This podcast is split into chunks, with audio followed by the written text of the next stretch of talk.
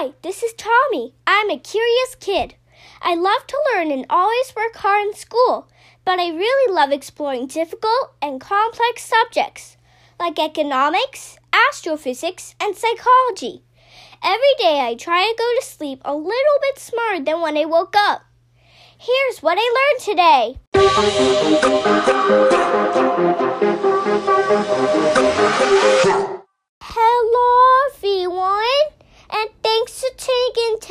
Episode 162 of the What I Learned Today podcast. In previous episodes, we've discussed blockchain technology and cryptography. These are both fundamental elements of cryptocurrencies. A cryptocurrency is a digital currency designed to be a medium of exchange using cryptography to secure financial transactions.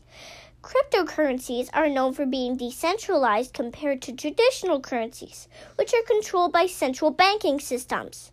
Digital currencies use distributed ledger technology, often a blockchain, as a public financial transaction database. Every transaction made with a cryptocurrency is recorded on a digital ledger. Some popular cryptocurrencies, such as Bitcoin, have a finite supply, unlike fiat currency, which can be printed infinitely.